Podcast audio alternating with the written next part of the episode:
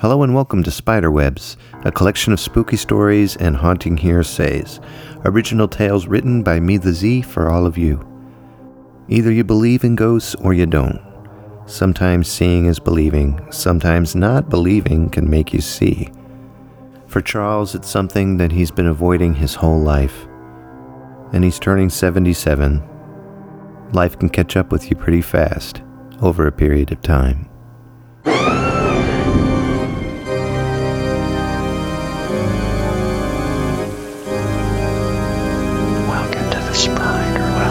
Welcome to the Spider Webs podcast.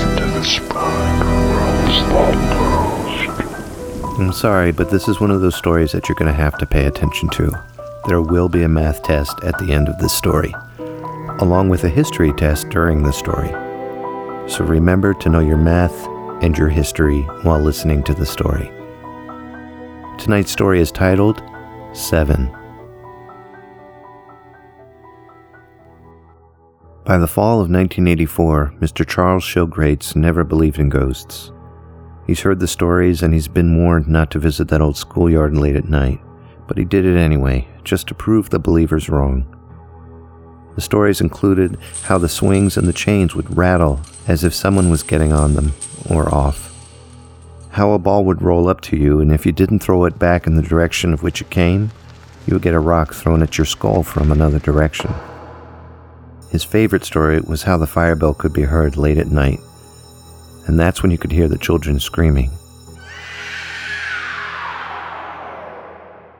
The school had been there for many years. It was built way back.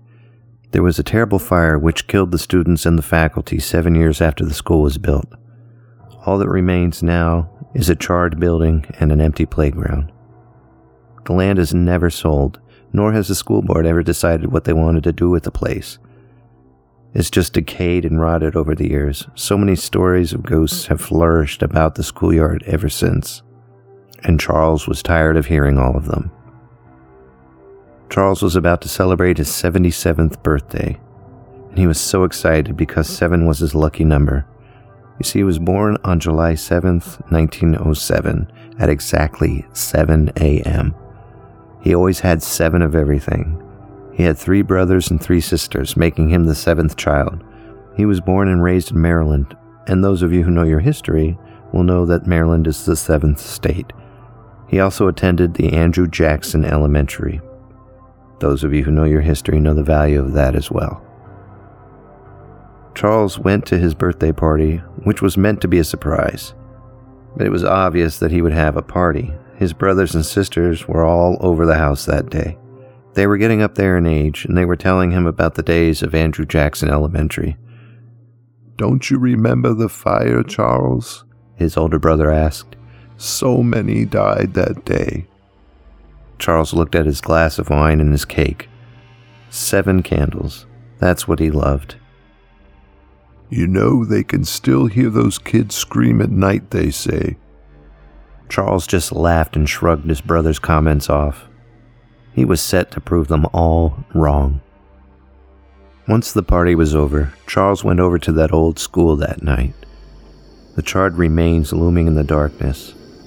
The wind was strong that night, and there were small branches scraping against what was left of those glass windows.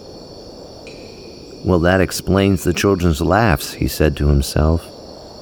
As he was standing by the old classroom where he had studied math many years ago, a ball rolled up to his feet. He picked it up. The wind had blown it there, he said to himself. A large pebble came rolling by his feet as well. He looked up and saw that it had come from the remains of the wall from the old school. That explains those pesky pebble throws. Must have been the wind, he said to himself. As he turned to go back home, he felt heat coming from behind him. He turned to see flames shooting straight up into the air. He panicked. He tried throwing dirt on the flame, but he couldn't find the object that was burning. The flame seemed to be floating over the ground. His coat caught on fire, so he quickly took it off, but his shirt caught on fire as well. He started to scream as he saw the flames grow and engulf him. And then he found himself lying on the ground, curled up in a ball, unharmed. Shaking and petrified, he uncurled and stood up slowly. There was nothing there no burns, no flames, no wind, nothing. Just the charred remains of the school. His coat was back on, unburned. His eyes were tearing, and he was scared. He heard a child laugh and run away. He heard a child whisper, Goodbye,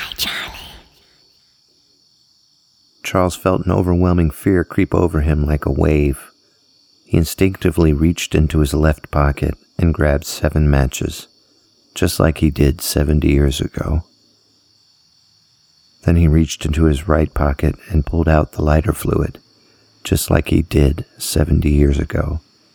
He remembered, and he fell to his knees crying hysterically. How could he have forgotten? The flames started again.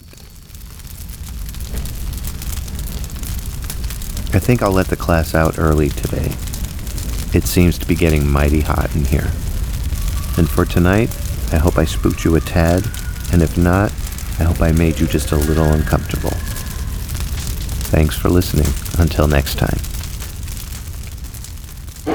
All of Zerbinator's music and podcasts are under the Creative Commons license, which allows retelling and rebroadcasting as long as the author is notified and credited.